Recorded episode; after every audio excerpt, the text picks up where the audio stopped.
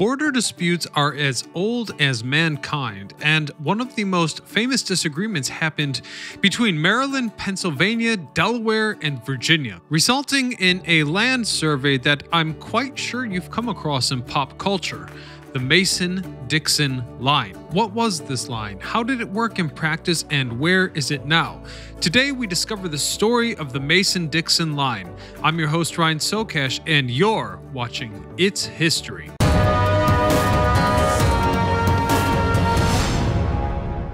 Let's start off by introducing the parties involved in the dispute. First, we have the romantically named state of Maryland.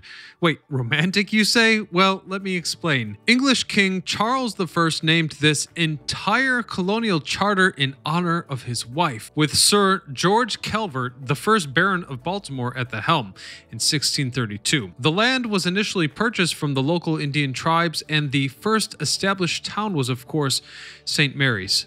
Interestingly, Maryland was mostly Roman Catholic, which was rare among the 13 colonies. In the early days, the colony of Maryland primarily made its income as a tobacco producer, exploiting the enslaved in the process.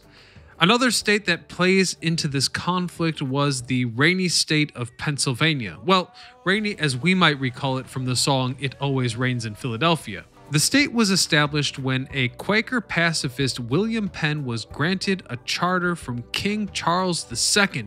William quickly founded the city of brotherly love, Philadelphia. Now, we might associate Philadelphia with uh, Rocky or cheesesteaks, but William Penn was mostly focused on and pretty pissed off about border overlaps. Basically, even though Pennsylvania was set around the 40th parallel, its land overlapped with Baltimore's land around the Chesapeake Bay. So the third Lord of Baltimore, Charles Calvert, and Penn met in May of 1683 in Newcastle, and things just escalated, with what most assumed as a red line issue being access to the Chesapeake Bay. At the same time, Calvert insisted that lands in Delaware Bay were included in the original 1632 charter for Maryland, so Penn embraced the American way and took the whole dispute to court. Funny enough, the nearest competent court was in England, and they decided that Lord Baltimore didn't have a claim because the Maryland Charter was only for uncultivated land, and Christians had already occupied South Pennsylvania before said charter. Lord Baltimore did not like the decision, so the court decided to help the two of them work things out. They proposed a compromise of splitting land between Chesapeake Bay with a straight line dividing the contested territory in half. The line would start at Cape Henlopen and move along the south of the 40th parallel. The final player we need to talk about in this conflict is Delaware. You see, the ever growing city of Philadelphia, which is the most southern Pennsylvanian city, had its borders pushing further and further into Lord Baltimore's land, resulting in yet another border conflict. The new case was issued into court, and now the line was moved to 15 miles from the most southern Philadelphian districts. But this was only a temporary solution. Baron Baltimore quickly changed his mind and claimed that the document he signed did not agree on actual terms. And then another conflict started, but this one ended in violence. The conflict known as Cresap's War started as border friction that escalated into open hatred. And believe it or not, it all started with a ferry. Let me explain. Quaker John Wright opened his ad hoc passenger ferry on the Susquehanna River in 1730. Wright got his official ferry license and could carry people from Maryland to Pennsylvania and the other way around. But this whole ferry business didn't come to the particular liking of one Marylander named Thomas Cresap, who was another ferryman that opened a connection just four miles from Wright's. So in October of 1730, Cresap was attacked on his ferry by two Pennsylvanians. Cresap barely escaped with his life, and even though his worker was the target of the attack, Cresap decided to take care of the aggressor from Pennsylvania. So we took them to court, and when that didn't bring results, he decided to take matters into his own hands. He denounced working with Pennsylvanian authorities and even claimed that they worked with the attackers and Native Americans to drive him and his business away.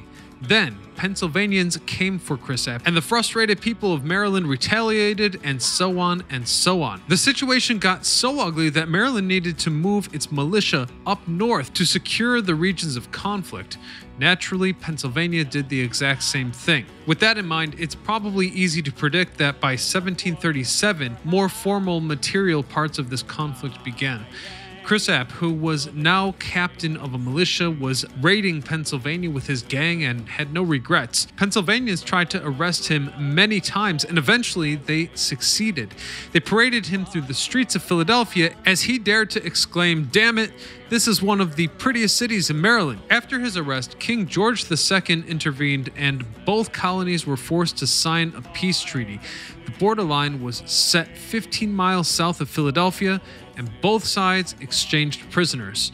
Because the Blue Rocks Ferry was north of the border, Thomas Cresap never returned. In 1750, Chancery Court upheld the validity of the 1732 agreement, and it was the basis for Mason and Dixon to survey the famous Mason Dixon line in 1767. The surveying was done by a British team of an astronomer, Charles Mason, and a surveyor, Jeremiah Dixon. The cost of this survey came to an astonishing 3,512 pounds, or the equivalent of $620,000 today. The team needed to survey 244 miles of land with high accuracy, and the whole process took four years. Surprisingly, the survey left a small wedge of land in dispute between Delaware and Pennsylvania, all the way until 1921. In 1765, Mason and Dixon began their survey of the Maryland Pennsylvania line. They were commissioned to run it for a distance of 5 degrees longitude of the Delaware River. They ran it for 244 miles until they stumbled into hostile territory. The duo temporarily quit but returned to finish the survey. On October 11th, the team made their final observations, which were 233 miles from the starting point. In 1779, Virginia and Pennsylvania agreed for the line to be stretched west so that they could create an undisputed border between the two states. So in 1784, two teams of surveyors made a borderline between the southwest corner of Pennsylvania and then west of the Ohio River. This line would prove to be very symbolic to the United States of America in the coming years.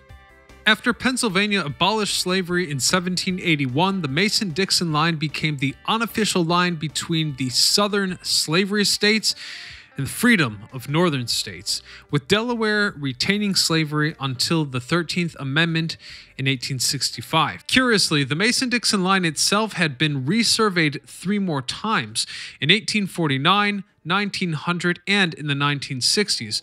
On October the 14th, 1963, during the bicentennial of the Mason-Dixon line, US President John F. Kennedy opened a newly completed section of Interstate 95 that crossed the Maryland-Delaware border.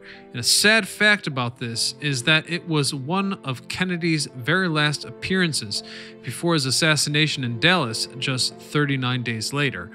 Accordingly, this section of 95 is known as John F. Kennedy Memorial Highway.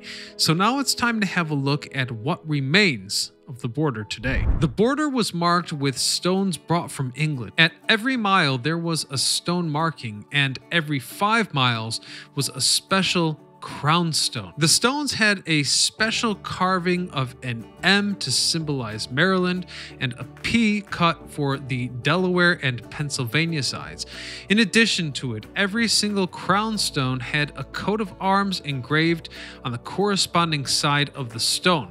Many stones still stand where they were set, even though after other surveys, many of these stones turned out to be miles away from the newer and actual line but they still stand there timelessly. I actually had an occasion to visit some of the remaining crown stones of the Mason Dixon line on my other channel, Cult America, so be sure to check out that video when we got done with this. It's hard to believe that an American border dispute nearly turned into a small scale war, leading to a line that would also come to define the division between freedom and slavery. You'd never expect that a survey could be so famous that it would become prevalent in popular culture. Rocky's opponent was called Mason Dixon. The line basically became a character in the cartoon Southern Fried Rabbit, where Bugs Bunny crosses it several times, journeying from north to the south and then the other way around. W. Dixon Mason is also the name of a character in the novel People's Choice by Jeff Greenfield. And perhaps what has impacted me the most was British guitarist and songwriter Mark Knopfler and his album Sailing to Philadelphia, which basically laid out the entire story of the survey in moving and poetic terms. Now, for those of you who would like to see this remarkable line and discover some of the forgotten markers, you can hike the Mason Dixon Line Trail, where over the course of 199 miles, there are plenty of opportunities to piece it all together. What's left is not much bigger than a toaster, and often these markers are chipped, covered in moss, or just destroyed by the elements. However, I'd argue that their state of decay is what presents you with the physical reality of time, making the Mason Dixon line just that much more mysterious. So don't forget to check out my journey to the Mason Dixon line over on Cult America and subscribe to its history. This is Ryan Socash signing off.